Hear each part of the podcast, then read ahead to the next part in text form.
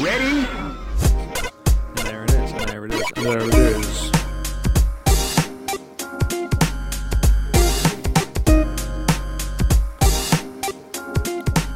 Hello and welcome to Rhythm and Pixels, episode 15 8. We are a video game music podcast, and my name is Rob Nichols. And I'm Pernell. And we love video games and video game music. And That's uh, my voice for the night. And I guess we're doing our best NPR impression. That's right. Um, Rhythm and Pixels brought to you by MATLAB and MathLink Technical Computing Software, and the Bill Gates and Melinda Gates Foundation. is this an authentic? yeah, yeah. sorts? If you listen to enough NPR, they say the same things over and over again. Right. They get stuck in your head. See, in my mind is stuck on like the PBS, where it's like, and viewers like you. Viewers like yeah, it's um brought uh, brought to you with limited commercial interruption. Actually, Rhythm and Pixels has brought been brought to you for three years with zero commercial interruption. But we're going to change that sometime in the future. That's We're- right. We we need we need to get Herr's on here. This with an episode ad. is sponsored by Sonos. Sonos. We make speakers that podcasts like. Also, Ghost Bed, the only bed sponsored by Forest Whitaker. Ghost Bed dog. I assumed it was the only bed sponsored by actual spirits of the damned. Yeah. Oh, it's like um, the bed. Your it's actually your previous bed, and it's the ghost of your old bed. That would be quite the product. Mm. They found a way to harvest the soul energy of old furniture. That's okay. I salt my doors every night That- to that- not let the spirits in. I'm. I take only, every that's only, precaution. ven- that's only vengeful spirits. every precaution. I, hey, you don't know how I treated my last bed. Touche. Touche. I was jumping all over that thing. I was eating cookies on it. Crumbs everywhere. I was letting my dog on it all the time, Peeing everywhere. Peeing everywhere. Pee and crumbs. That's not a good combo for a bed. That's a little too close to home. Whoa, Elvis. Uh, all right. What, what have you been playing? Have you been playing anything new this week, or what, what have you been getting into? We haven't talked about games actually in a long time, like what we've actually been playing. this has been a really weird week for games. Yeah. Uh, I have actually been my like played the least games I've played in ages Hmm. for reasons I won't use on the cast because why do that to the show? Yeah. But yeah. I will say that I did start a game that I've been intending to start for a long time. So much so that I actually made it one of the games of the month last month and never got around to it. But Resident Evil 7 finally found its way into my That's PlayStation 4. Have, you- have you have you dug into it more than one day, or? I, yeah, I played it a second time last. I think it was last night. I got right, home. cool. Cool. Was- this so? You so you've actually been like, hey, let's play some Resident Evil. Yeah, which is funny because I really Mhm. shouldn't be because I need to play through Pokemon Ultra Sun in two months. Good luck with that. Ultra Sun. Yeah, the most, the more boring carbon copy sequel of Well- Sun and Moon. That sounds like more of a reason not to play that. I But you, got, to do you do have to do that Magfest. for Magfest? Yeah. Yeah, I agreed to do it. So that's that's ah. the game. So I have to, I- s- I have to suffer. I have to make a suggestion. Pay a kid to do it. You've been playing games out of obligation for so long. Yeah, Am I right? in a lot of ways. Yeah, I just not- reviewed three games. Do you do, do you think it's like sucking the fun out of it? Not s- not so much. It's more along the lines of just due to having so many to play. Hmm. I it's like I I cover one base despite another. So Yeah. the base that gets covered is a constant desire for new things. I want to try something new on a regular basis, new Yes. stimulation. Yeah. The downside- I'm into that. I'm into that. But the downside is Dragon Quest XI has not made as much progress as it could have, and also like now I got Resident Evil Seven in the rotation. It's like I want to play that, but instead I got to review this new bike platformer, which is an interesting concept for a game.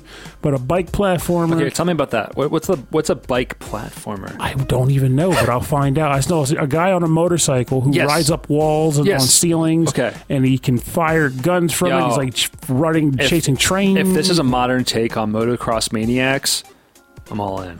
That, that I'm would be. all in. I wish. I think the last time I played a version of that was they did Motocross Maniacs on the Game Boy Advance. Oh yeah, Yeah, but I don't know how it would have how it takes for a fan of the original game 'cause I had never played the old ones. I Mhm. only played the one on the Game Boy Advance. do you know who did the original soundtrack on the Game Boy? Wow. Michiru Yamane Ooh. of Symphony of the Night fame.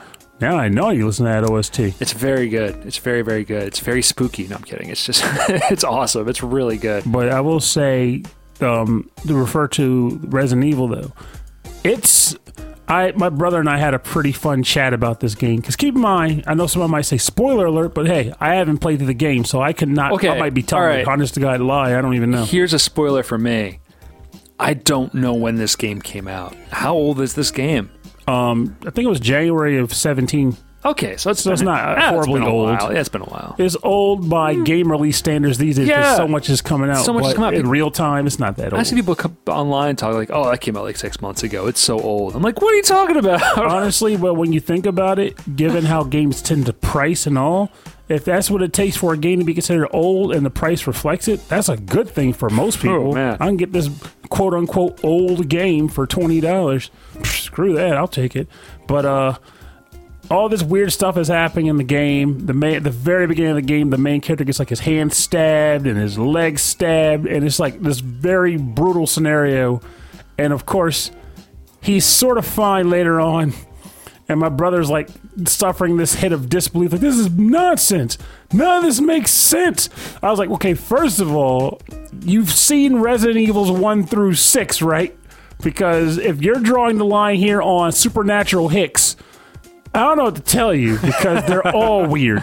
Every last one of them are weird. And then secondly, Umbrella did it. That's Yeah, that's the it's fine. that's the snick. He's like, is it, it's like it's not Umbrella. I was like, yes, it is. He's like, how do you know? I like, I don't, but it is because they Capcom cannot let go of the premise of Resident Evil. They can't just end the freaking plot. Hmm. They have to continue to string it along until I'm dead in the grave, wondering when my if my my nephew's children will find You're- out the ending to Resident Evil. You're gonna be like on your deathbed saying, "What happened to the end of Resident Evil 25?" And your grandkids will say, "But Grandpa Perny, it was Umbrella." It was Umbrella all along. You're gonna say, "I knew it." Ah. Did the master of unlocking finally unlock the secret to the ending of the freaking series? That would be Pernell, great. the master of unlocking, To take it with him died that night. to his grave, the secret to the ending. But like, uh, but the game itself is awesome. There's a lot of creepiness going on because while it's seemingly scripted in a sense, mm-hmm. I think if mean- you're playing for the first time, you don't know how far these crazy hick people can chase you because you're in a house mm-hmm. and every once in a while you'll just get stalked by a person. Oh, just just he's stalking you and you can't kill him. There's like an old man, an old hick man who was chasing you sometimes with an axe, sometimes with this really weird looking lawnmower I don't know how I feel about that. Have you ever heard of a movie called Tucker and Dale versus Evil? I have and I've wanted to see it. That's the one where all the people are trying to kill them because they think they're serial killers, Yeah. but they're dying It's- in, by accident. It's Alan. It's um Alan Tudyk and the other one. It's not Alan Thicke. No, it's Alan Tudyk Okay, from Firefly. Which have you seen Firefly? I've seen the movie. Yeah, then you know Alan Tudyk. He is the pilot. Oh, Wash. Wash, yeah, Wash. I forgot his name. And the other guy was in a great, great TV show that was on Hulu that only ran for like a season or two called Ghosted. Ghosted? No, he he could actually see spirits, but he was high all the time, so no one took him seriously. But Oh, the Frighteners. was that is that what the Frighteners was about? I'm hmm. sorry, Maybe I'm wrong. I'm thinking was it? Ghost. A ghost. I, I'll find that anyway. So the two of them, um, they are they are like southern, like farmers, and they get in their truck and they're just. You know what? They've had like a hard week and they're really good friends and they're just going to spend the whole weekend camping and they're so excited to go out to their cabin in the woods and they're going to go fishing every day. But like they're wearing like the overalls and everything because they're farmers. Like it's fine. You know, it's just like totally fine. But they go down to they go down to their to their cabin in, in um, you know in in in Southern America and in the American South rather that sounds weird and like a whole bunch of these like frat boys and like fraternity girls and everyone there they're all like like there to like party, but they see them and they immediately think, "Oh, they're serial killers. They're gonna kill us." That actually sounds. But really, they're so, but they're so dumb. They're so dumb that they like kill themselves by accident every time. and that's what and that's not a spoiler. By. That's the well, that's that- the premise. That's the movie. Is these dumb kids kill themselves and blame the Hicks, the Hicks who are just trying to have a vacation. which is why I want to see it because I, oh, I it's actually so can imagine them just So having funny. this like colorful banter next to these scenes of people like tripping into wood chippers, something like that. Yeah, ex- exa- that's exactly one of the scenes where someone's just like, "No, you stay away from her," and he's like, "What are you talking about?" And he's like fishing, and like he runs after him and like falls into a wood chipper. Oh, mercy. So bad. Hopefully, there's no wood chippers in Resident Evil, but there is a chainsaw battle, which was You know, really you can't you can't have a zombie movie, a zombie game without chainsaws. It's it's not a thing you. I mean, it's like having a cake without chocolate. Actually, I'd love a cake Uh, without yeah, chocolate. that's a bad. It's a bad example. It's like it's like having a movie without Alan Tudyk. That's a lot of movies. it's like having uh it's like having a beverage without fluids in it. There you go. It's it's it's a dehydrated beverage. Yeah, you go. Yeah, it's kind of kind of dull, kind of dry, It's kind like of all dry. It's like having a sky without oxygen. Mm, no clouds. Yeah, no clouds. Uh, we've had no clouds. Those are weird days, though. Yeah. That's Florida. I agree. I, I have not been playing many games. I have finished. I don't know if I talked about it on the show, but I finished Escape Goat 2. I didn't do any of the secret stuff, but I finished um, all of the main stages that are unlockable Oh, in the game, and it was very difficult at the end. But the rest of it, I felt like it just took time. It just took time to figure out, and then once you figured out the order of operations to some of the puzzles, it was fine. but it's getting to that order of operations initially that Yes. gets you going. very very yeah but then once you finish it it felt really really good it's just a great game um, if you have a ps4 i think it's on steam also right you get Escape Goat 2 It's worth your money. Same then- with the first game, actually. and if you're into demo scene music um, get, buy listen to the soundtrack because it's what it sounds like i don't know who did the music exactly but MagicalTimeBean is the development team so one I of think the he did the music too. Yeah, one of the th- and it's like three or four people. Um, one of them did the music for the game, and then also orchestrated the ending theme with like a local high school choir. There's like vocals in it. It's fantastic. That sounds intriguing. It's so good. The game is great. Oh, I got one I more. I feel like game. we're making up for all the talking from like not having an episode last week, which I'll, I will mention and talk about later on in the episode. 'Cause I, But- need, I need to I need to, to bring that up. I forgot one other game though, though I'm not sure if it may. I guess listeners can decide for themselves if this was worth bringing up or not. But one of the games I reviewed this week was actually a game called Gal Metal, which I was curious Yes. about when it got announced, and I played the Japanese demo like earlier this year. You were telling me about it, and it sounds awesome. It is Yeah. though. I think it's it's definitely one of those games where like it's just going to take a special kind of person to want it because the premise is really weird. So you're a uh, you're, there's a boy and a girl who are walking home on their respective walks from school, and they both get abducted by aliens, and then the aliens fuse them into one person, and then tells them that they hate metal music and that it was apparently being beamed to them from a satellite from Earth. And it was so horrible that it just ruined their civilization. So they have come to wage war with humans, and they're going to ah. come back in a few days to destroy humanity. And they the send the, their fused body back to Earth. And then, so it's the boy who controls the girl's body, and the girl has the ability to talk to him. But she, he, she was a drummer in an all-girl metal band. Yeah. So she has to teach him how to play the drums and coexist with her band so they can play metal together and stop aliens. But it's a music game. Yeah, that's a very bizarre premise. But- but um, it's cool that the way it plays is that you there are no notes that scroll down the screen or anything like that. The whole game is to the sound of what you hear. So like So a song will play. actually tapping to the music that's playing. Yeah, if you're playing with the Joy Cons, you're actually swinging them like drumsticks. Oh, that's if cool. you tap the screen, there's actually a full drum set on the Ooh. screen, and you can actually. There's a um a new Konami uh, Taiko Taiko Taiko Drum and Fun. Taiko Drum and Fun came out uh, recently for the PS4 and the Switch, And one of the options on the Switch is to play it, play Taiko like with the two Joy Cons, like in the air, like drumming in the air.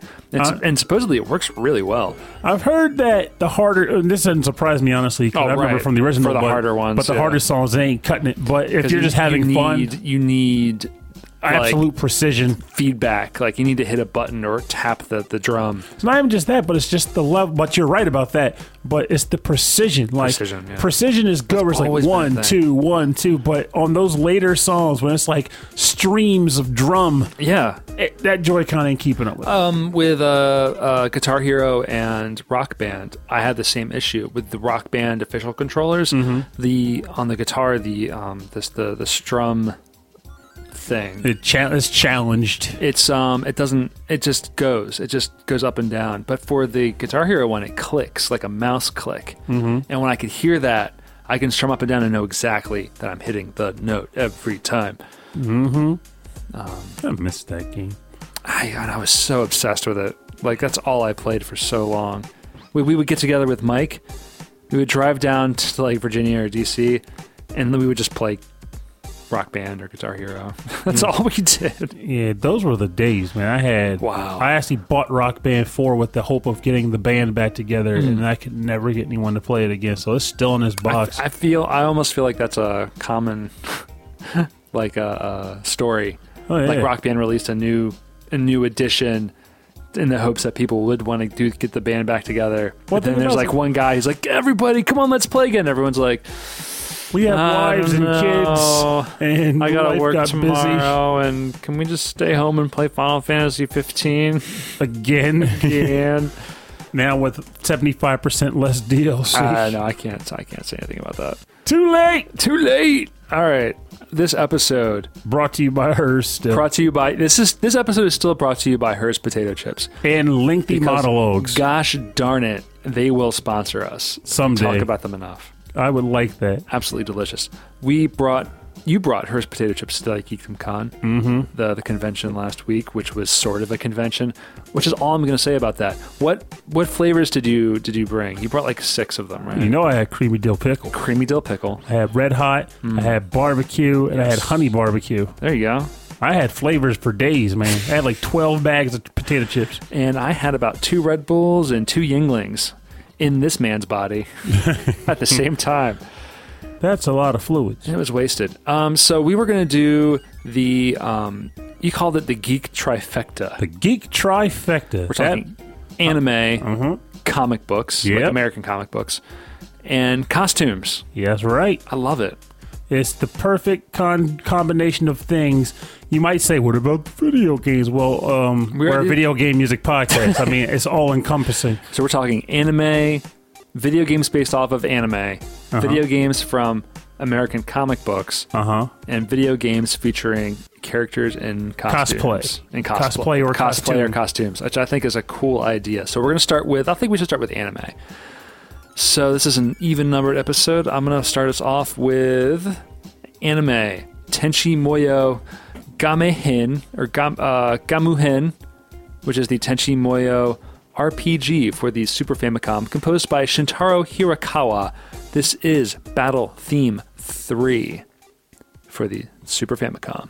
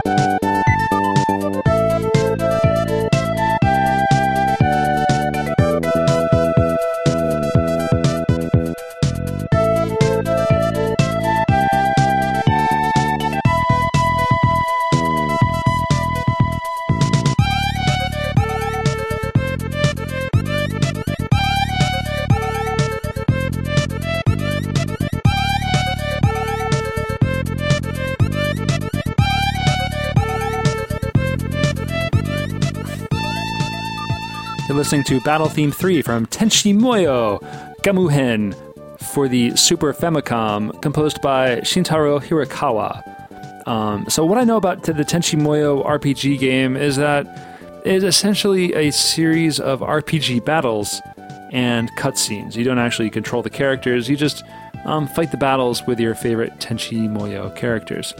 Yeah, I'm looking at it. Like I was actually looking at it now because at one point I wasn't. I had no idea what a Tenchi Muyo RPG could possibly be. Yeah. Given the scope of what the show was, though I do know that they did fight like alien, an alien, not an alien army. Yeah, they were alien, but they were humans, so Yeah, probably was the same bloody thing. The, the, the, series was like kind of It was a it was a good show. It, I- it, it was it was early form harem when it wasn't creepy. yeah. It wasn't really. It was just like they. I felt like they just kept introducing characters. Like they didn't intend it immediately to be like one guy and a billion girls, and then it kind of turned into that way. But it was like yeah, it had like kind of a space thing. The, I remember there were um. The two women were space police. Yeah, and the one was incompetent, and the one was extremely competent. Yeah, and they had they had their own spin-off show, and I think they had their own spin-off games as well. Really? Yes. I'm about to look that up. I did not know that. It was Kiyoshi and Mihoshi, or Yeah. Kiyone and Mihoshi. Kiyone, I, I remember that name. Um, and they and they their their spaceship was also a cat rabbit hybrid. Not no no not theirs. The the space police characters had their own ship ship because they Oh. were they had a licensed ship. Yes, It was Ryoko's ship that was the cabbit. Ryoko. That's who it was. Ryoko Wow. had the cabbit, and Ayeka had her royal ship, and uh, Washu lived in the basement or wherever she lived. Wow, you got you, re- you remember the characters. Yeah, because that was my, this show was my jam. Like I, I love that too. like Ranma so and long Tenchi were like like I've never been I've never been big on harem anime as people call it, but we should I will probably say that describe that, when we say harem anime, it's that. it's generally guys surrounded by girls that have an affection for them in some capacity. Yeah, or there's some kind of like, oh, there are a billion women around me, and but, but like this show is focused around the adventures of all the women, and the guy happens to be trapped. Like usually like a human man, and then like all of these fantastical. Well, in the case of like Ranma, People. it's just well, I guess the fantastical is the Jusenkyo curse, but it's just it, I mean, it, it genuinely is just guy Well- surrounded by girls that most likely have an affection for him. Ran- Ranma, I would I would argue is the most um, modern, being gender fluid. well, it's the martial arts comedy of the sexes, It is, but the main character is both sexes. and it's a fantastic show. in a, in a fluid manner, and and instead of a harem of just female characters, it's female Boys like and him, male too. characters. Exactly. It's it's all. It, It's did Ranma One Half is one of I the mean, best like shows of all time. I would say Ranma's. I mean, would He's well, he never wants to be a girl again, but he, he never gets that, that, choice. But as a woman, oh, he uses it to his advantage. he, he li- I'm sure he likes it. Like his father, Free ice cream. like his father loves being a panda. Oh, who wouldn't? And, and just like and just stays a panda. I would if I could turn into a giant fluffy panda mm. in the winter. Oh, forget it. Forget it. Yeah. And just think of your grocery bill. Then again, maybe it would be bad because we're not in Japan, so food would be harder to come by. But I would love to be a freaking panda man. Um, but Ranma is was is my one of my all time favorite shows. Even at this present day, there was a freaking meme that came up on the internet the other day, and it was like God tier anime and like ancient anime and something else. And the ancient anime was Bleach, what? Bleach. What? Naruto What? and like I want to say Dragon Ball Z because why not? It's Dragon Ball, and I was like, where Z? the Dragon Ball Z- with the Z- with a Z? well, they did Dragon Ball Z because it's just popular, but I feel like Oh, that's on. a disservice. Like, how's how old am I Ah. that you call it ancient and you stop at shows that came out post two thousands? Hmm. I not counting Dragon Ball, but again, I covered that. Anyway, the point is, I was insulted. And I was like, Rodimus should be on here. Dominion Tank Police should be on here. yeah, exactly. So many quality jams. Yeah, Rurouni Kenshin. Yes, I I never even seen that except for like two episodes, and I'd still say that belongs on there. It would had freckles. In my mind, yeah, exactly. And I would say like a um, Trigun, which is, is probably Oh, yes. of the modern ones. Yes. Um, but still, like, so we were at this convention, and I'm like, wait a minute, we're going to be talking about anime that we're familiar with, that none of these kids care about. Oh, I can roll with these youngins. It's just a matter of if you were to ask me what my favorites are, it won't be Yeah. any of these. Like I watch My Hero Academia, I watched The Race. I still want to laugh. Watch, believe it or not, Kaiju Hit Battle for the chuckles because the premise is so dumb that I just want to see. what was that one about out. the uh, the ice the uh, figure skaters? Yuri on Ice? That's supposed to be amazing. I've heard good things. Yeah. I actually have it queued up. Yeah, that's on my list. Mob Psycho 100, One Punch Man. There's a, uh, a live action Mob Psycho that's on Netflix that keeps getting recommended I, to me. I, if Yeah. you watch, you have to tell me. I can't fathom that show being live action. Yeah. It's too fantastical in combat to be live action. Let's But- um let's keep the music going, and we'll we'll have some more. Hope you guys really liked Tenchi, because we talked a lot. Yeah. Our next ep- our next song is from Tenchi Muyo RPG 2. RPG Part Two for the Super Famicom Disk System. No, I'm kidding. My track. Actually, I don't think they made another Tenchi Muyo game. They probably didn't. They probably they probably exhausted the premise in one game. But this track has nothing to do with that. I promise. Um, this is from an old favorite, but it's appropriate for this topic of anime. That being Jump Ultimate Stars. Yeah. And the track title is called Yaha, composed by some guy, likely in a studio, whose name we don't know. We we don't know. This is our good friend Unknown. Wandu.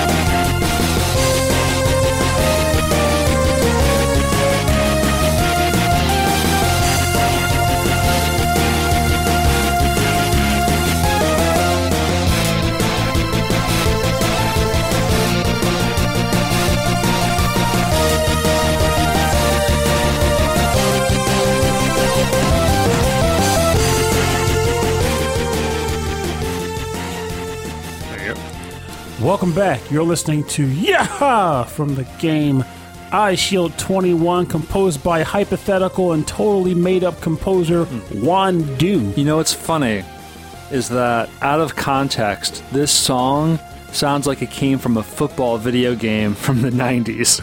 you know, like this sounds like like it would be Like from like a Tecmo Bowl. Or yeah, like a. Tecmo Bowl type type situation. It's just kind of cool because this is Yaha, which is from Eye Shield 21. Eye Shield 21, which is a football anime. Yes. So sports anime and for the been record, a thing for a while. let me just point out, I Right. probably said this on a previous episode, but if, Yeah. if actual sports in any way played out like sports anime, Yes. I would actually watch it. Okay, the only sports anime that I've seen is Ping Pong Club. No, this is that's that they don't even play ping pong in that show. they sort of do. I think there was like one episode where they just sort of tried, and it was just like the guy kept doing that thing that I can't They, say on the they show. play ping pong in the way that um, the characters in the in the movie Basketball play a real game. Touche. Like this. God, see, I want to say the name of the attack, but I'm not allowed to. Yeah, there's, Um, there's a lot we can't say about that show. show But Eye Shield 21 is a fantastic cool, right? manga and a is fantastic is it, anime. is it like high school football? Yes, Yeah. and the premise was it. It resonated with me so freaking hard. It was a the show is about a kid who got picked on a lot, and he was kind of dorky. I see, he wasn't even dorky. He was like one of those shows where they called him dorky. But he was like one of the most handsome dorks I have ever seen. Anyway, the point is, he was a nerd, and uh, the skill that he honed somehow, due to being a nerd, was the ability to pre- preemptively gauge what routes he could run to hmm. clear herds of crowds to avoid bullies. I like that. Like years of playing bullet hell games, he understood how to how to avoid people. His life was his life was no, his life was an actual bully. He was dodging bullies. Like he's like, okay, well, here are these guys. They are going to attack me. If I can, I see a path. If I do this and juke, juke, juke. And the show would always display it in this really exaggerated way, like almost like he has like speed vision, like I could do it. And he like runs. They have like speed lines behind him and stuff. and you're like, there's no way he's actually running that fast. That's awesome. But like eventually, a guy who happens to play on his local school football team, who actually looks like a bat or a devil, literally looks like a devil, uh, sees him running from bullies at the mall one day and decides, I want to recruit you for my football team. But due to the fact that he is nervous and he's a nerd, he doesn't want to play. but the guy forces him to and says, okay, in order to not let people get over on you, and obviously, because once they, they saw you were a nerd, they wouldn't be intimidated by you on the field, he puts on a football helmet with a visor.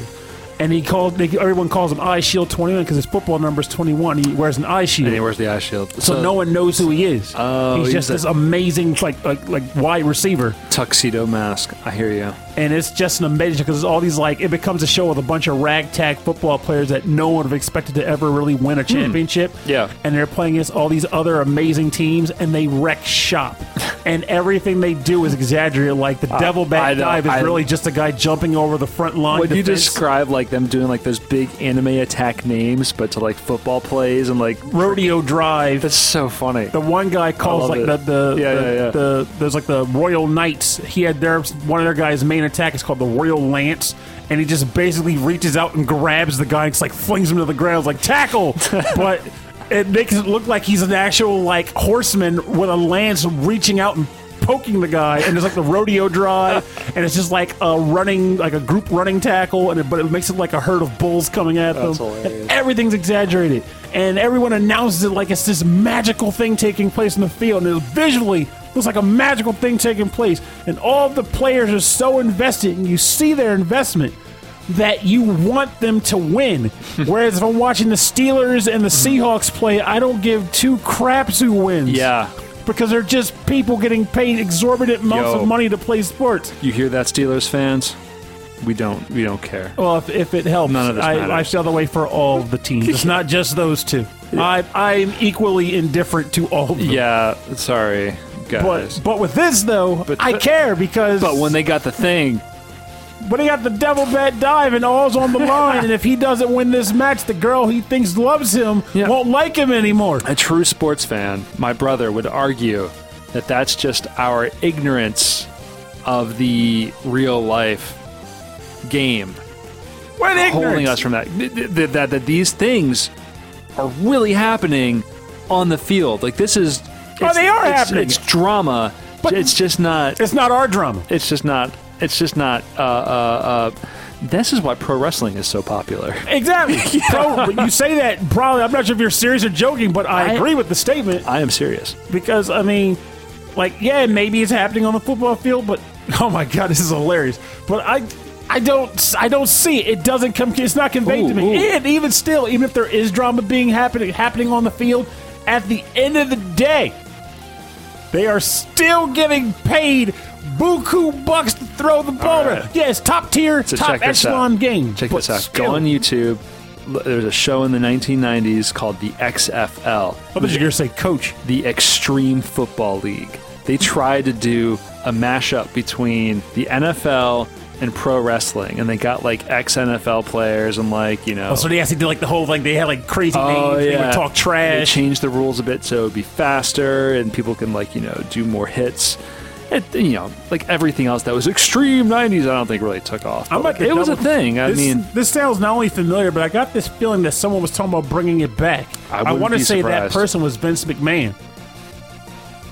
I wouldn't be surprised. See, I'm gonna look that up. I'm almost positive. I remember someone saying that Vince McMahon wanted to bring back like extreme football. Yeah, you know, I I have to say, football is my least like I, I would watch a baseball game over a football game. That's how I feel about it. But I actually feel even less strong. I feel even less interested in baseball. but in um in like middle school and stuff, we used to I used to like we used to play football in the schoolyard, like on recess and stuff. We used to go out there and like run plays. We weren't like tackling each other or anything like that. But you know, we would, you know, get teams together and throw the ball around and it was fun. No, no.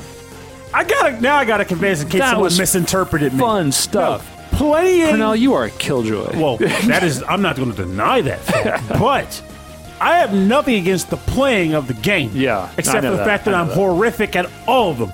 But I enjoy playing the games. I especially love dodgeball, which, for the record, that should become a real sport because man, that could get vicious. Anyway, the point is, it's not the playing I dislike; it's just the watching. If I'm not vested in the players personally, Mm-hmm. not hometown pride or nothing, like literal investment. Like if my cousin was the quarterback, or my best friend's uncle's niece was like the wide receiver, that would be very complicated. But nonetheless, the linebacker was was literally playing to save his uncle's life who had cancer. bam! I'd watch Yeah. the living daylights out of Yeah, it, yeah. and I'd be rooting for them in the Real, stands. real human drama. is what we're Human drama Yeah. in the field. I like that. not some guy who like got in trouble for like domestic violence and was like, well, the drama is that he's still playing. He's like, I gotta mark this on the episode, but that's how I feel about. Uh, Guess what? I'm not cutting Dun, dun, any of this. dun. You know, I feel like we left we left a lot on the table uh, last week, and, and I'll We get, had to. We only had one microphone. I, I'll get into that next. We'll talk a little bit, uh, just a little bit. But our next um, nerd, uh, our next The nerd, next stage in the geek trifecta. yeah, if you is another thing like like football that I'm not super um, aware of or, or um, hip to is comic books, American comic books. So we're gonna talk about the uh, some some stuff here. So I, I cannot get into comics and superhero comics without talking about Silver Surfer for the Nintendo Entertainment System. Surfing that silver. Um, You got to play more of this Tim Follin classic. This is the title theme for Silver Surfer for the NES, composed by Tim Follin, and it is one of my favorite, all time favorite video game soundtracks. So let's go.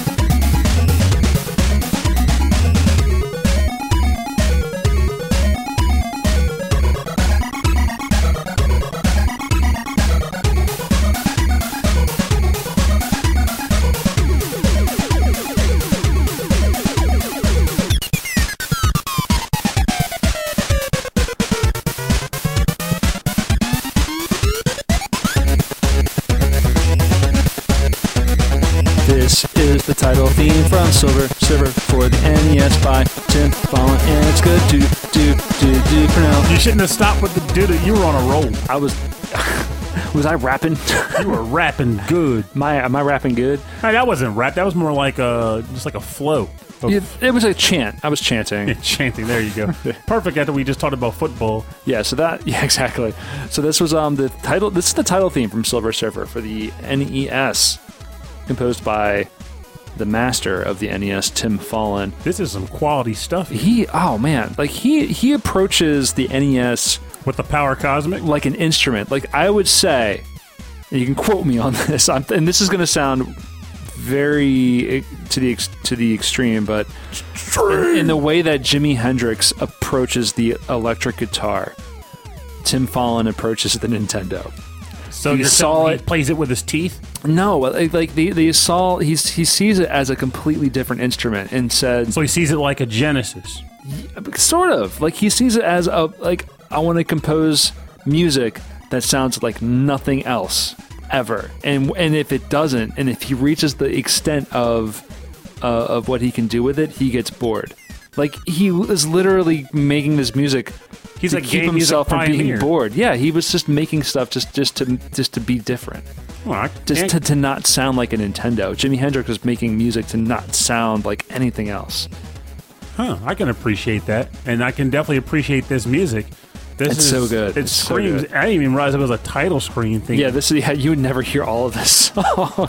like most Tim Follin music that plays during the title theme of, an, of of a game, you probably wouldn't hear all of it. I think it's funny too. Like when it comes to Silver Surfer, like and for this uh, game, for this game, for the game music, you probably wouldn't hear all of it either because Oh, you'll stu- die too much. because it's stupid hard. stage one seems like quite the jam. I'm glad you like it because that's all you'll ever hear. Yeah, there's um there's a title theme, there's three stage music tracks, and there's a credit track, like a, like a high That's a score track. remix of the first.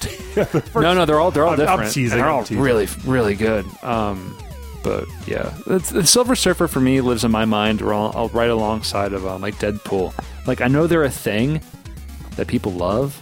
I just have never figured them out. Honestly, I'm not even sure if people generally love quote unquote Silver Surfer. Not saying he's a bad character because that that would be redonk. So this is and I what- don't know enough about him to make that distinction. This is what I know of the Silver Surfer. He he was like in that weird, like trippy, you know, like clearly artists and writers, you know, doing all sorts of um, drugs and writing insane gal- intergalactic stories. And he was the um, like he was the herald of Galactus, right? the eater, the devourer of planets, the devourer of which planets. goes very well with the statement you just made. So, so exactly, all that stuff was crazy. So Silver Surfer was was essentially like just traveling from planet to planet, saying, "We're going to destroy you now," but like, and then he would come and destroy. But how is he a superhero?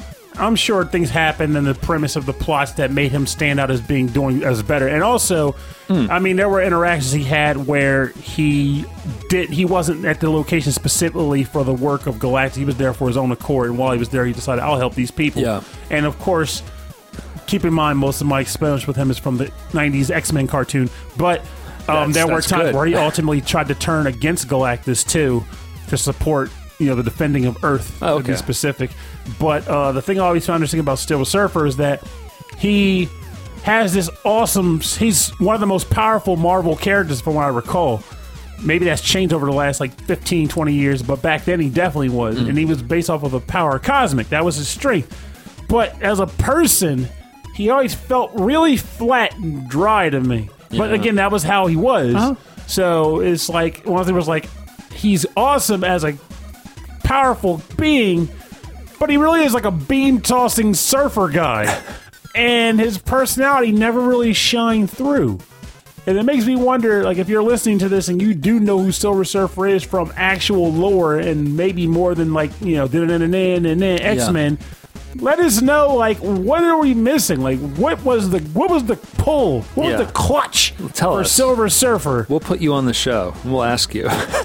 Actually, now you got to hold to that. Like, if you can tell us, and you can actually click in the record for like five minutes, Rob will let you telling explain it you. on the show. I'm telling you, I'm gonna have the best NPR. Like, no, that was like a, like a yeah NPR call-in show. So, Today we're talking about um, how to handle your home finances and why and- the heck you like Silver And Surfer? if you could explain the comic book Silver Surfer to Rob Nichols, because he is very confused. so, he, is he surfing on silver? Is is the surfboard made of silver? Wait, he's made of silver? is he really surfing if he's not on the water? That is true. that is a question one would have to ask. He's more like a is he a, more of a silver flyer? Is he a silver glider? Do you have to polish it? That is true. He- Yeah. it maintains a shine. Where's it coming from? It Does does it real? Anyway, that's just I'm, I don't have any more for this. How does he keep his head so well shaved? Um, that's NPR in a nutshell. That is NPR. Uh, NPR. Okay, NPR at like between eleven and twelve. That is true. Yeah, that's like or between eleven and one. That's when you get the lunch hour call-in show, like right before lunch. I used to listen to a lot of NPR. My last job, just on my lunch breaks, and I got to learn. I listened to a lot of Neil Patrick Reynolds too. Who's Neil Patrick Reynolds? NPR. Oh, NPR. Yeah, oh, that's what it stands for. Oh my god. I'm like Whoosh. More like right over, surfing right over my head. surf. All right, what's your uh, com- what's your comics track? So I'm going to pick a track from a game that I'm actually surprised I haven't put on the show already. But hey, no time like the present, right? So this track comes from the game Battle Chasers Nightwar. And the track title is called When the Smoke Clears. And the track is composed by new to this show composer Jesper Kyd.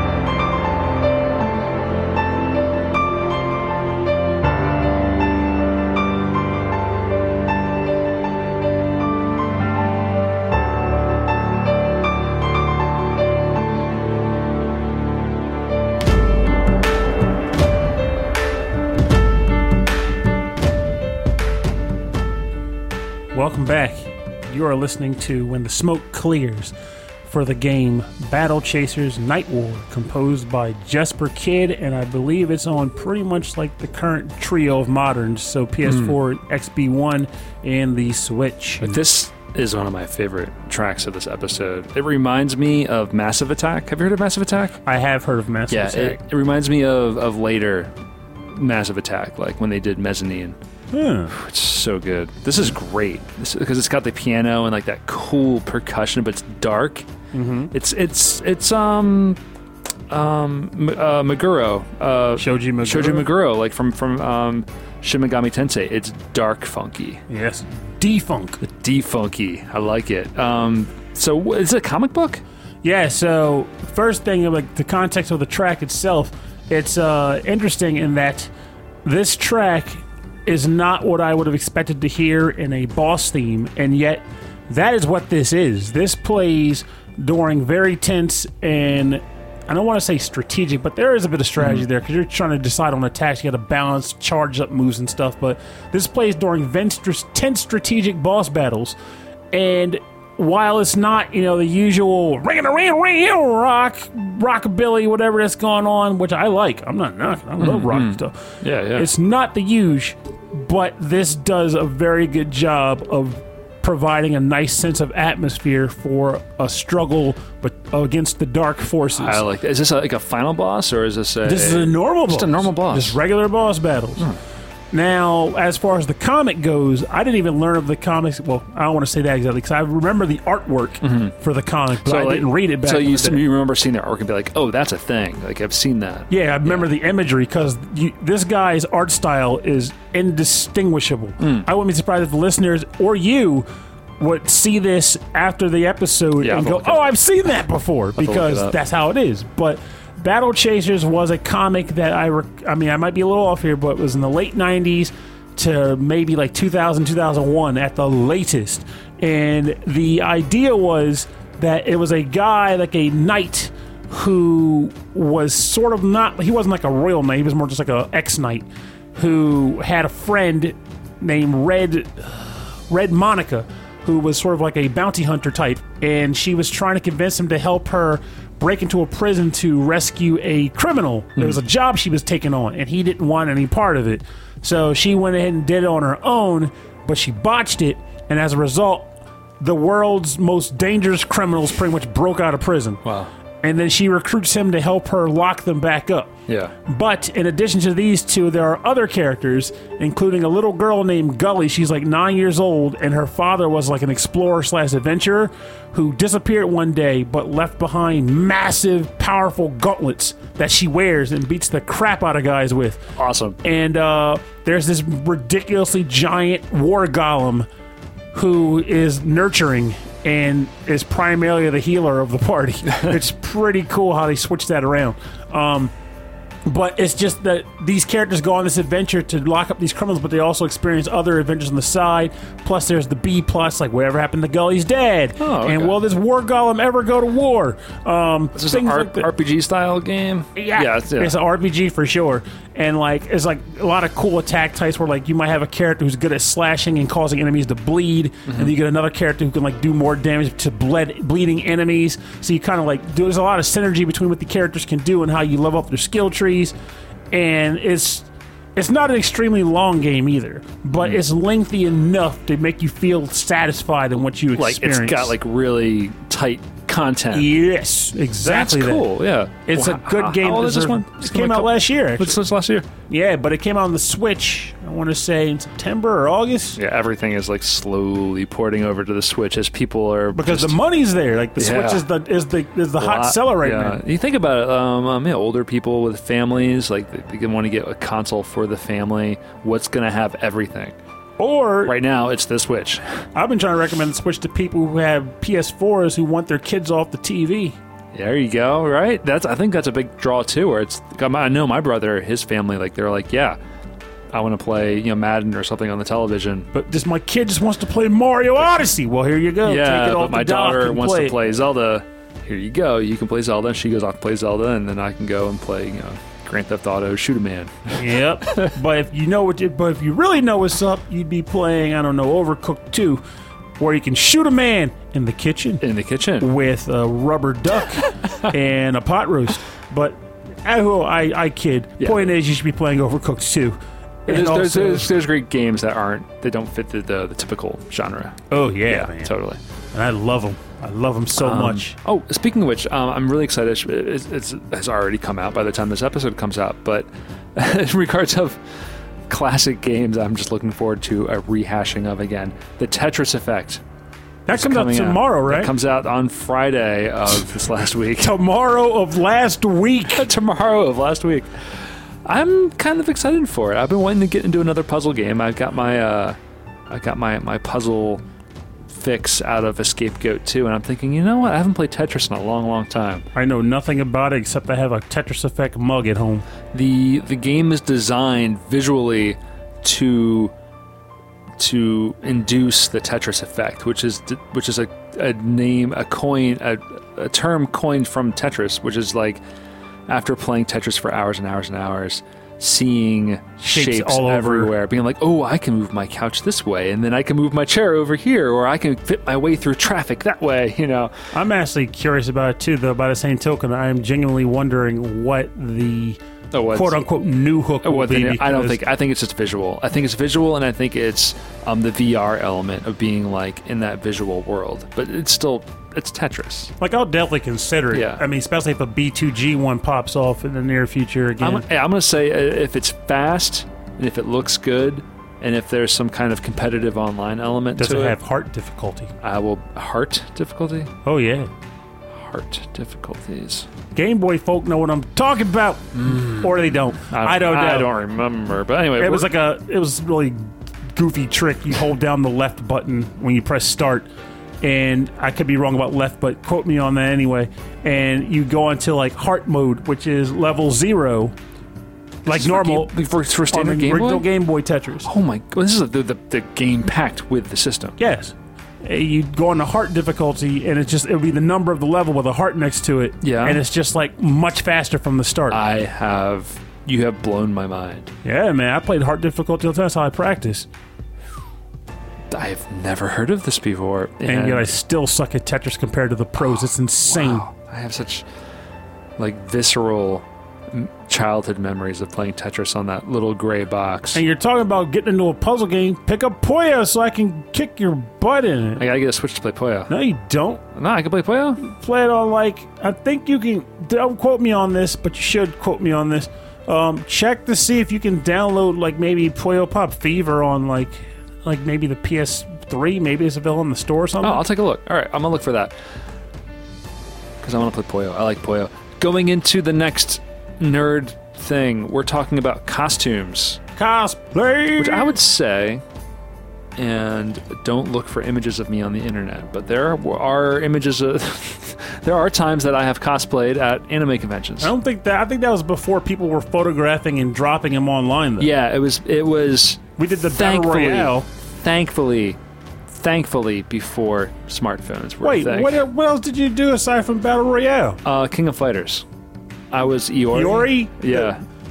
Oh, and, and in Gigawing too. I was the um like The Spark Bomber the guy? Spark, Spark Bomber Doctor character. Yeah, which of course no one's going to know that. I mean, come on. As right? Giga, as I'm staring at Gigawing 2 Yeah. right now on your desk. on my desk uh, on, on on on sale for eighty dollars on. Price, you want Look at your game I'm telling you, on sale right now on the internet. just selling some of my old my old games. Buy it now, get a free bag of Herr's potato chips. Did not mean to flog it. I'm just saying the little. when you when you got it, flaunt it. Just- Without a case though, no manual or instructions. Yeah, it's fine. Um, okay, so costuming. You can't talk about costuming without talking about Final Fantasy X Part 2, in which the, the primary mechanic of the battle system is changing costumes. Well, well, you well you can do that, but this is Rob's night. This is, but let's talk about the themselves. See what else? What, what, what, else have I got to sell here? I'm teasing. That's I got this limited edition Discover Bank Marathon Okay. sign on sale now. What's not coming across on the podcast is the look that Pernell gave me. is the you know. you actually. I know what what you're really doing. Um, doing a podcast for three years to finally make the hard sell. Get rid of all your classic games now. Um, we played some music from Gigawing 2 way back when. We had to because I remember yelling about spark bombing It's, on here. it's so funny, and it's only in the Japanese version. If you ever play, if you're if you're into shoot 'em ups, if you have a Dreamcast or an emulator, and you want to play a good shoot 'em up that has ridiculous voice acting, it's Gigawing 2, but only in the Japanese version is all the insane voice acting. But I'm going to play a track now from Final Fantasy X Part 2, and this is when the um, the main characters return to Besaid Island. And this is composed by Noriko Matsueda and Takahito Eguchi, and this is on the PlayStation 2.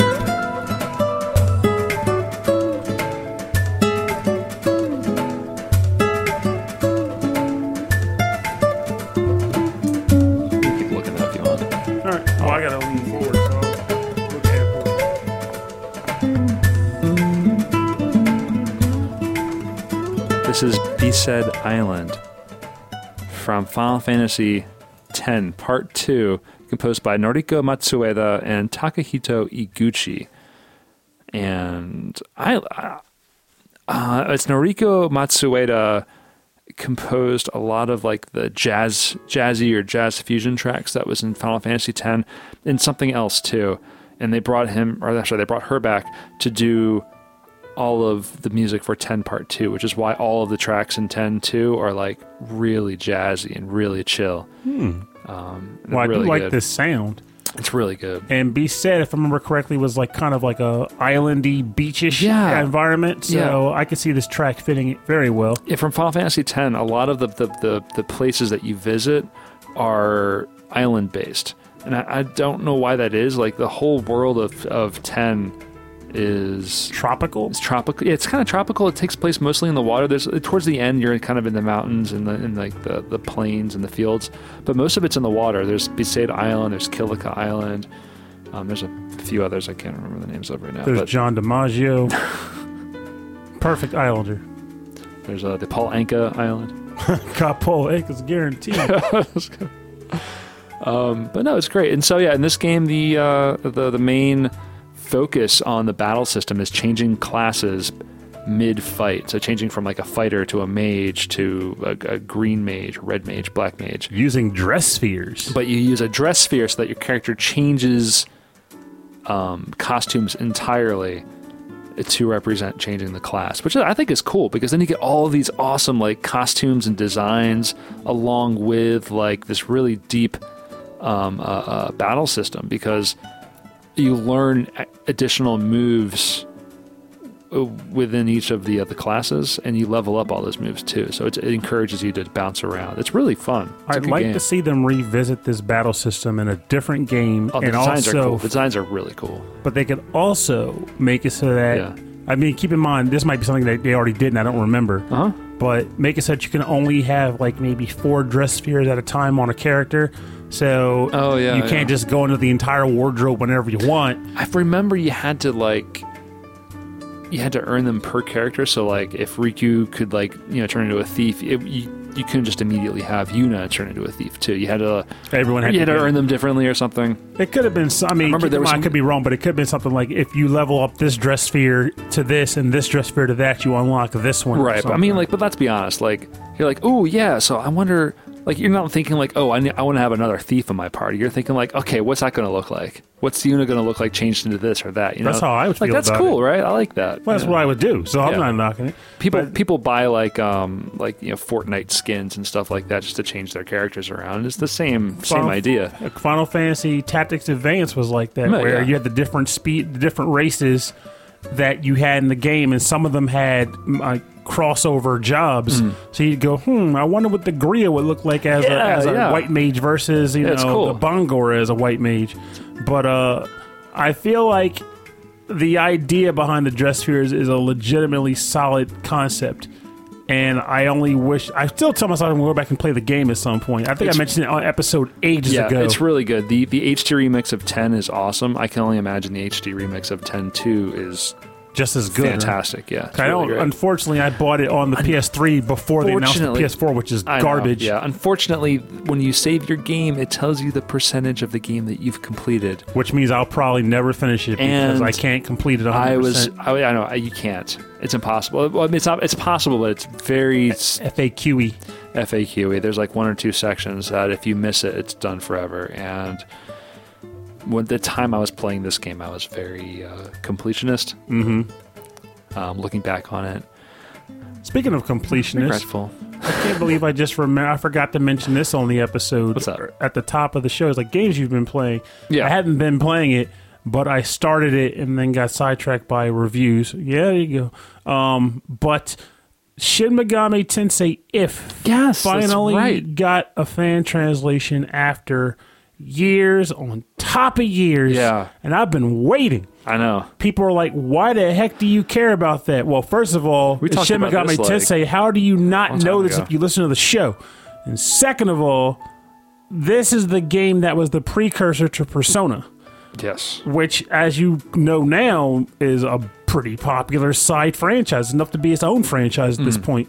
But it all started because of Shin Megami Tensei If, which was a side story, which isn't even really a side story because they're Megaten games. They're just they were just their own little games. They're all yeah, it's like Final Fantasy. They're, they're all little games, but If was the one that was like the whole Persona idea spun off into it, right? Well, it wasn't that it was a Persona idea. What it was was that uh, it, the it, the idea was that it was high schoolers, whereas mhm. the original ones weren't necessarily high schoolers. It was just like people and stuff, mhm. and an apocalypse. Every Megaten game, the base series had an apocalypse and stuff happening because hmm. of it. But Megaten, if the idea was a high school kid who makes a pact with demons to become like a demon emperor, and he encapsulates his entire school in like the demon realm. Hmm.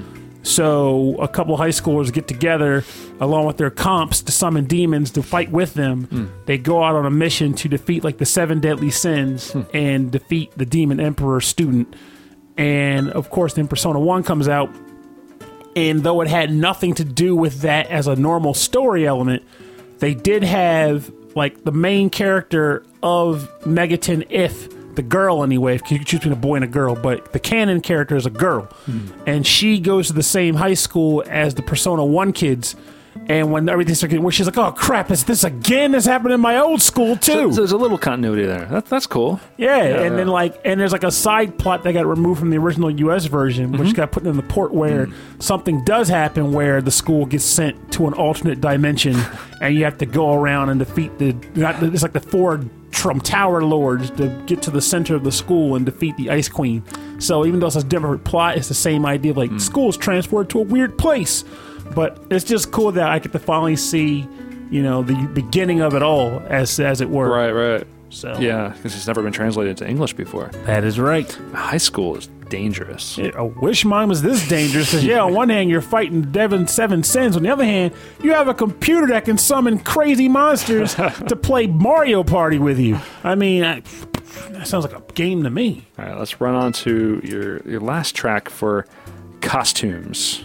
So this track is a track that I kind of felt like it was a good opportunity to pick it in reference to the concept. So again, the topic is costume slash cosplay, and the track is from the game Saga Frontier, hmm. and the track title is called Fight Al Kaiser. Kaiser Al Kaiser. Anyway, I'm weird today. It's Keyser Söze. Yes, there you go. It was all Kaiser Sose. Kaiser Sensei. And the track composer is Kenji Ito. Hope you like it.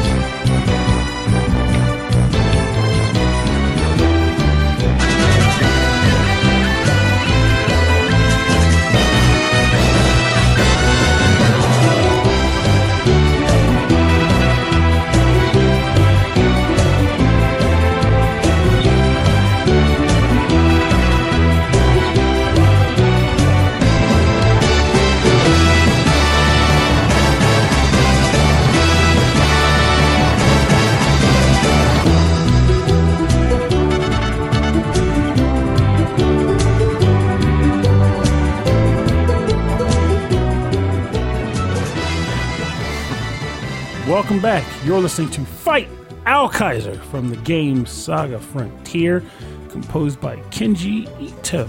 So, cosplay, magic, Sentai. Sentai is all over this track. Oh yeah, this. I mean, this is this Sentai Sentai theme music is very uh, almost like Western. Yes. Yeah, like like Western like, like, hero. old, like old West, old West. You know. going to go and save the day. We are heroes with crazy outfits and sometimes fun. Um, this is this is a fantastic track with that that encapsulates that entire concept. and it goes well with the character that which is used to display or is meant to portray. So the idea behind the game is that you are a person named Red, weird name, and uh, you are hanging out with your pop one day in a car, just cruising, minding your own business, and then disaster strikes, and the Black Cross organization just shows up and kills your old man and kidnaps your family and Jeez. leaves you to die. Dark. Leaves you dead. Dark. And when all seems lost, the great Al Carl comes down and he offers you the ability to survive by way of becoming a superhero named Al Kaiser. And of course, who the heck would say no to that offer? Um, Red takes the mantle and he becomes Al Kaiser. So it's not you're not fighting Al Kaiser. You're go and fight, comma Al Kaiser. Yep, or fight! Exclamation mark. And then Al Kaiser is like excitement. I Fight! it. It's Like it. one of those Yeah, like taglines from like those old TV shows where it's like like the episode's like desperate struggle, fight! Al Kaiser, you know, that sort of thing.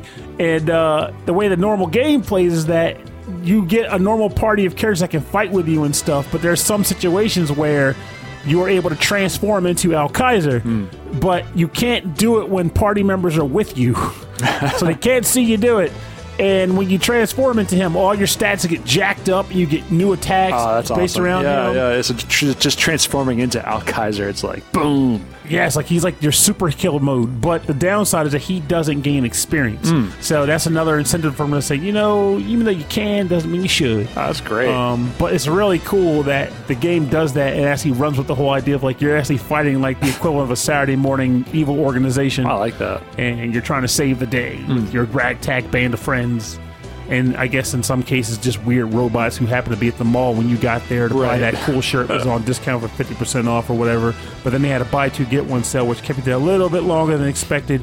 And while you were waiting in line, because oh my God, look at the time, this robot shows up and he's trying to push in front, and you're not having that nonsense because why the heck would you want that nonsense? You got things to do and places to be. The robot has things to do. So you decide to team up to buy your stuff together Yes. and get a buy four get two sale discount.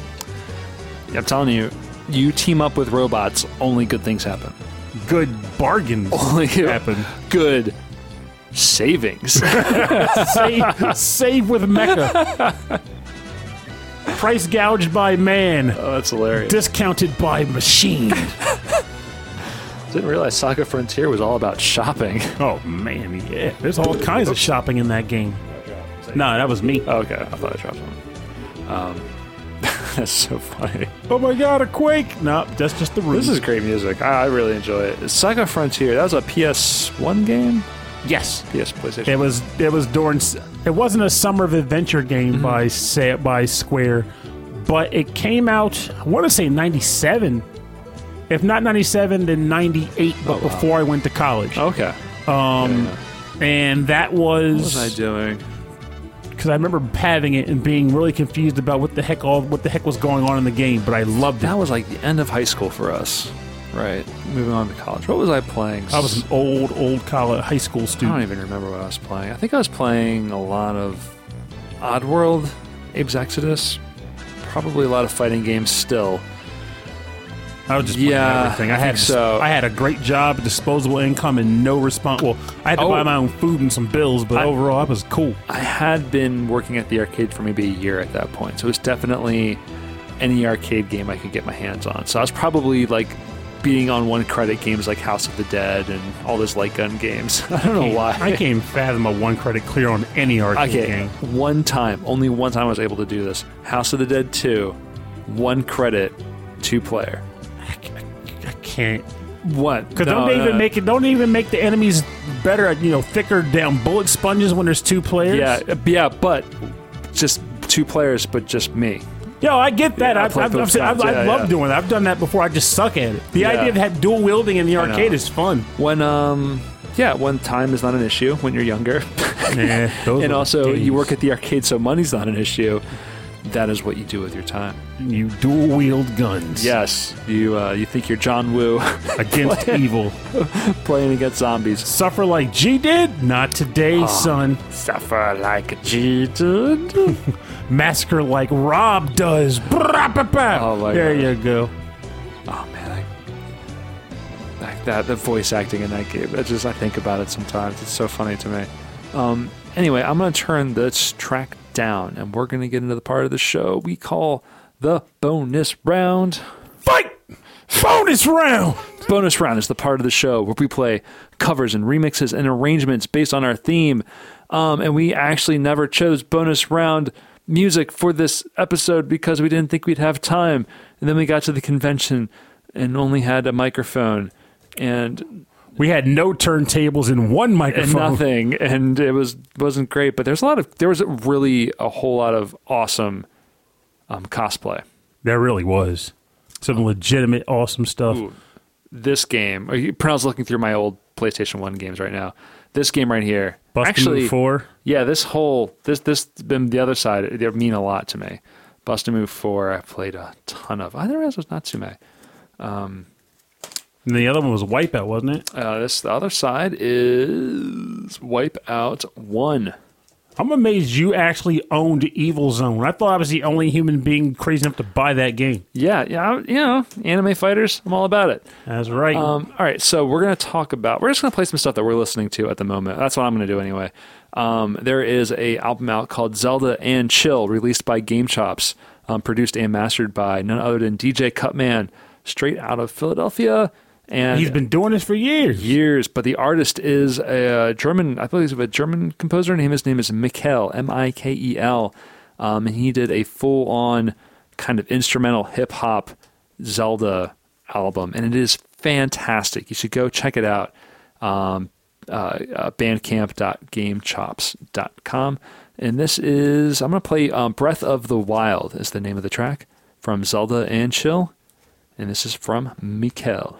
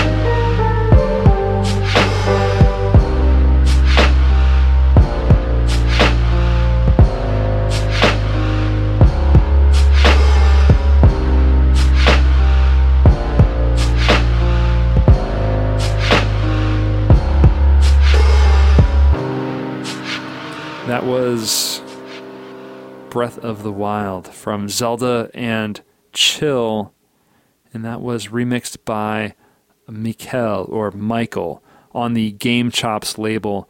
Um, the whole album is just the best.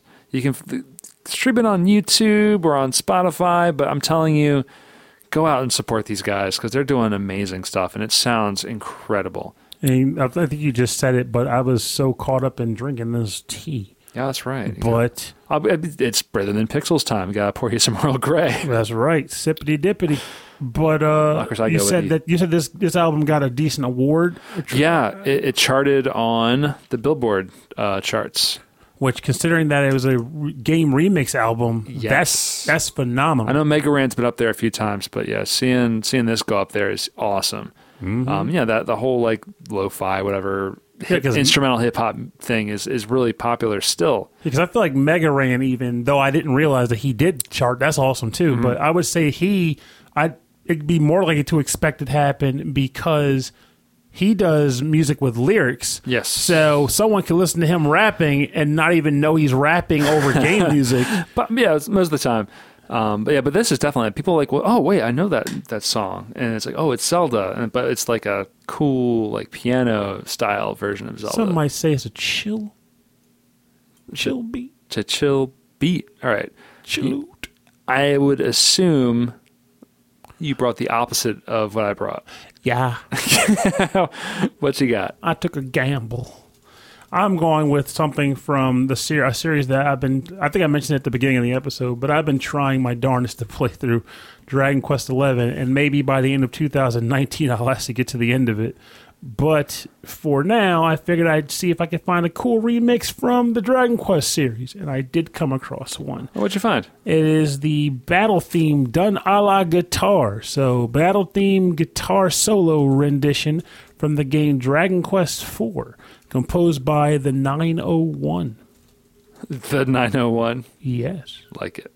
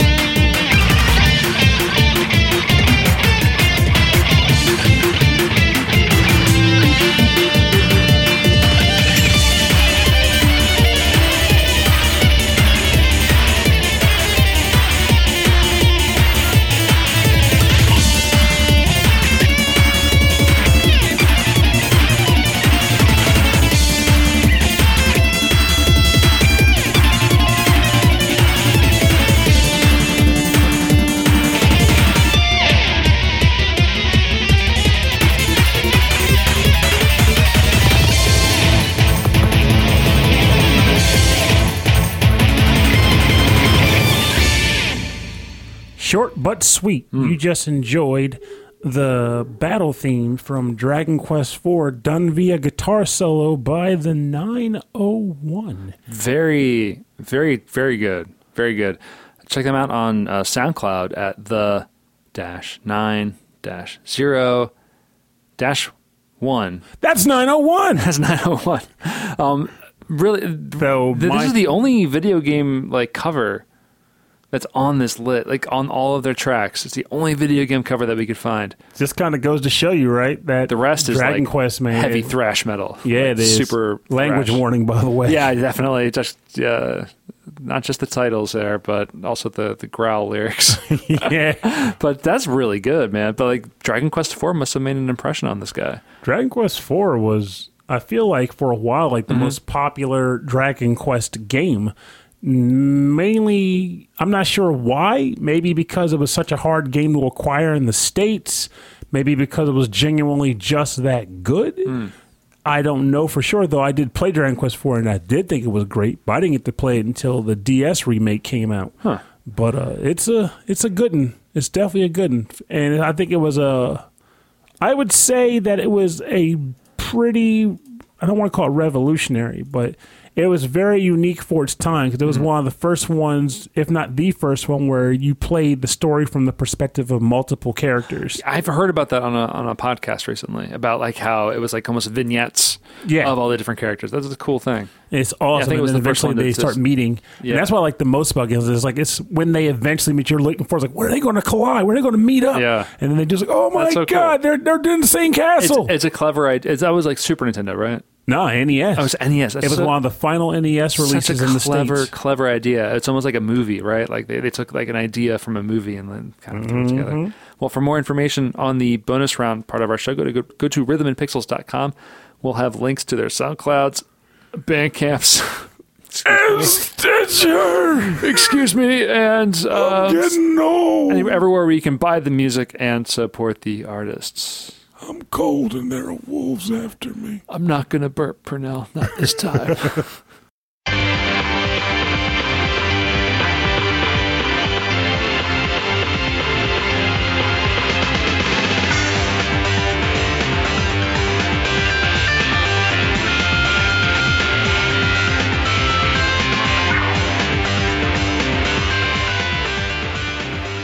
I want to thank you for joining us on episode 15 8 of Rhythm and Pixels. I look at all things nerdy. I he's like, I look at. Did you see it? You said this episode of I Rhythm look- Pictures. I look at this. like, did you find it? Did you see it? my my look at um, anime, meaning that instead of recording an episode, I just watched an anime and read some comics and put on my costumes.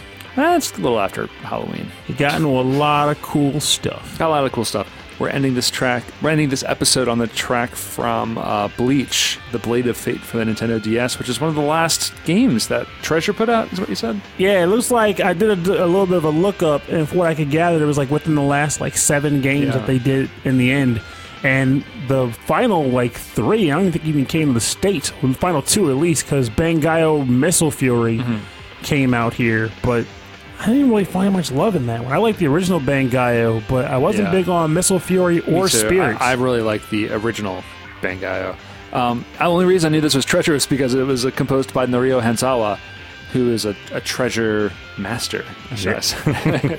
this um, this man is a treasure. but I would love to hear this song without that um, that low quality that comes from DS, from the compression that comes from the, the Nintendo DS system. yeah, Because it sounds like it's got a really cool like guitar, like almost like shoegazy kind of effect to it. And it's amazing that this track is just what plays when you're in the versus mode select. Like you're not even choosing characters. You're like, do you want to do Wi-Fi versus or local versus? This is the only time this plays. It's cool. Such It's- a it's a cool waste of a cool track. Um, so yeah, so we played uh, music today from um, our our live podcast at Thy Geekdom Con, which didn't come to any kind of fruition. It didn't get recorded quite right. It It didn't go as planned, didn't, just didn't go as planned. but we couldn't waste the topic.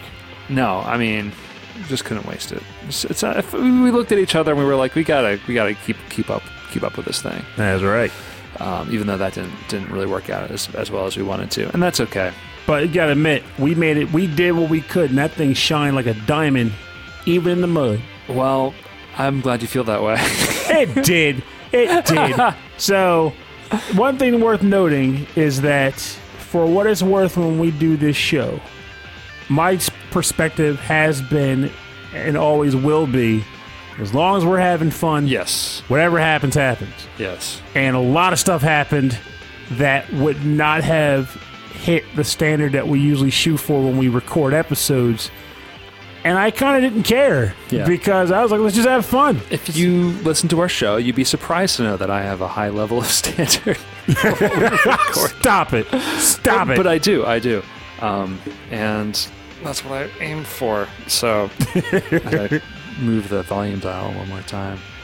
But yeah, that's uh, that's it. Um, and next week, I don't think we have a topic picked. Nah, we got we got to figure one out. But coming soon, we are reaching our third anniversary of the podcast. we got to think of what we're going to do. There's going to be because last time we did an anniversary was our favorite Well, um episode, uh, fa- favorite tracks from the topics of the previous year. Okay, well, so for the past two anniversary episodes, we've played um, our top 10 tracks of the year.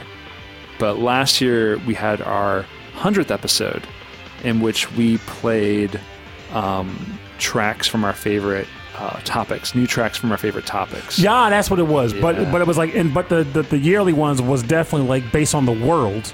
So it was like, Oh, yeah, World yeah. Five.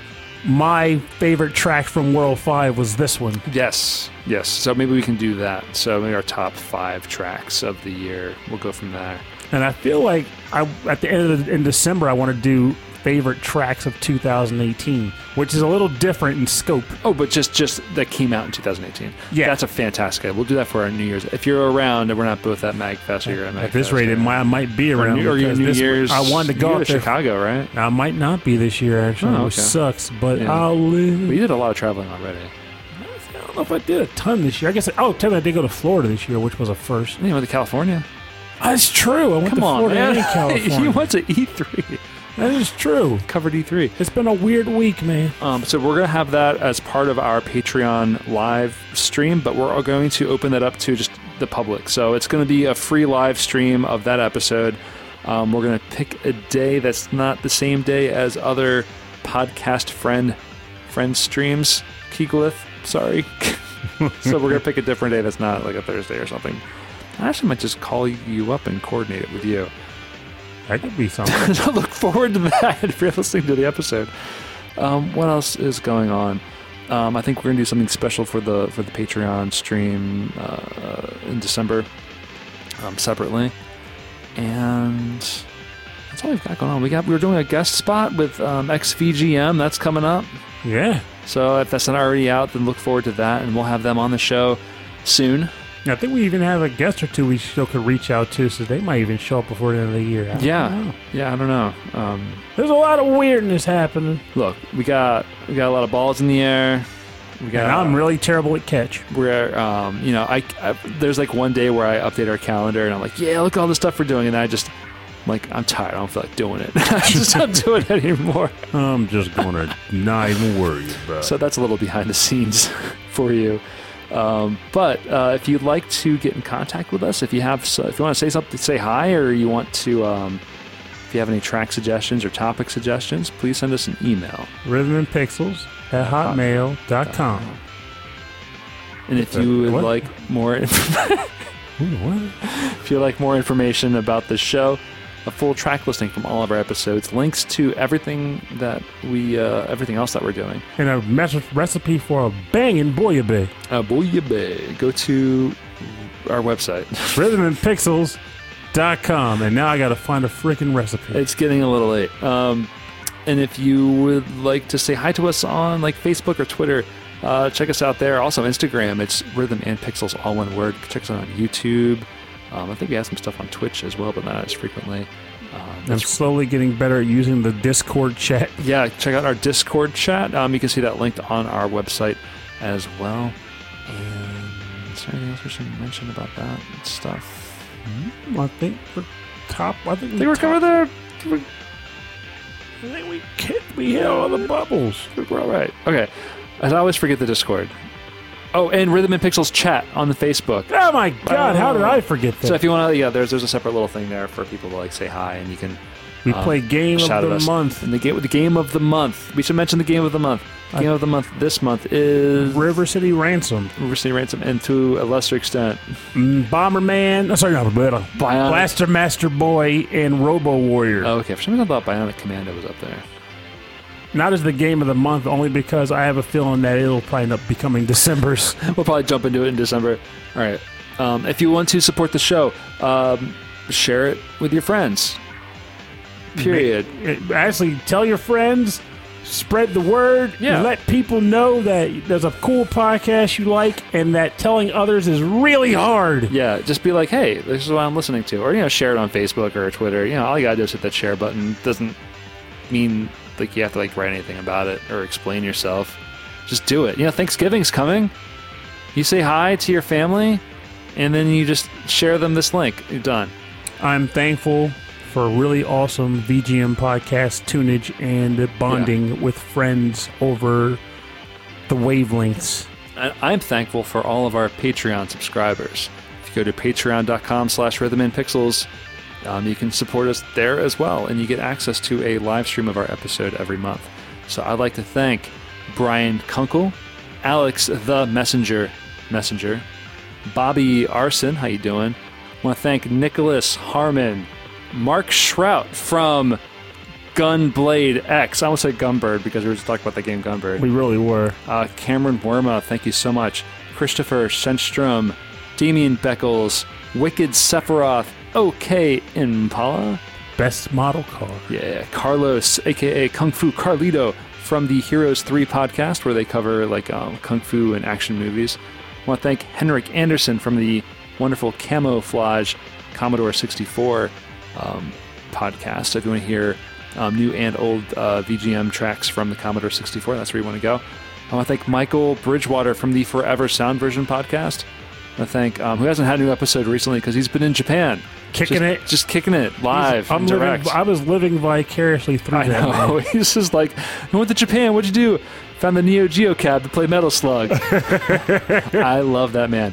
Um, Brian Pitt, thank you. Morton Gangso, Chris Marie, uh, Soulless Sanctuary, John Jekyll, Joe Vasallo, Chris Senerson, and David Smith. We're going to eventually need to get like a sacred parchment out and unfurl yeah, it. I'm have to put all you guys into stone hier- Hear ye, hear ye! we have Brian Kunkel of the Royal Kunkel Knights. Okay. Impala. Impala! Uh, thank you all so much for supporting the show. It really means a lot to us. It, it keeps us going. It- seeing just seeing a list of names coming from it's it's amazing. It's a us. it's a pleasant feeling, and it's it's like a nice affirming that like yeah. clearly at least these guys are listening to the show regularly. Or if they're not listening to it regularly, then they're really generous because they're helping us out for a show they don't listen to that often. But I'm going to feel it's more like the former. And you guys are legit, awesome, wonderful people. But even the people who don't donate money, if you're listening to the show, we think you're great.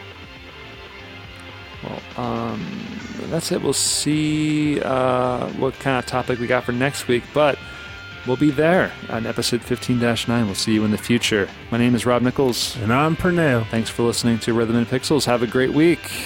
and good night. Remember, crap on a stick.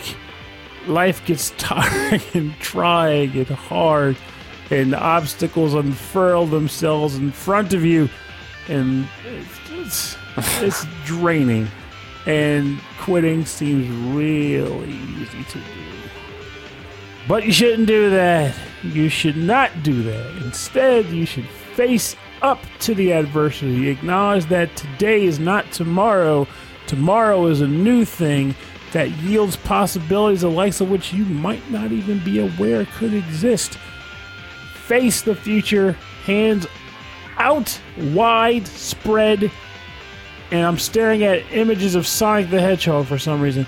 But I guess that goes along with the rush too run f- towards the future as well. And hopefully, maybe the thing that's a problem today will be a distant memory tomorrow. And never give up. Never back down. You know who never gave up? Don't up? ever quit. Sonic never gave up. Except for that one time where he quit. Mega Man never gave up. Except for that one time when he retired. Uh, Duke Nukem never gave up. Except for that one time when he went to the club. Luigi never gave up. Oh, he gives up all the time. Kirby never gives up. Except for when he doesn't have cake. Uh, Piranha Plant never gives up. Piranha Plant doesn't have a conscience. Linkle never gives up. Linkle has one game. Princess Peach never gives up. Well, yeah, because she knows Mario won't give up. Except for that one time when he gave up. Yeah, Samus never gives up. Well, Samus is just a beast. I mean, Simon Belmont never gives up. Never gonna let you down. gonna whirl a whip around and thwack you. Whip you. Whoop.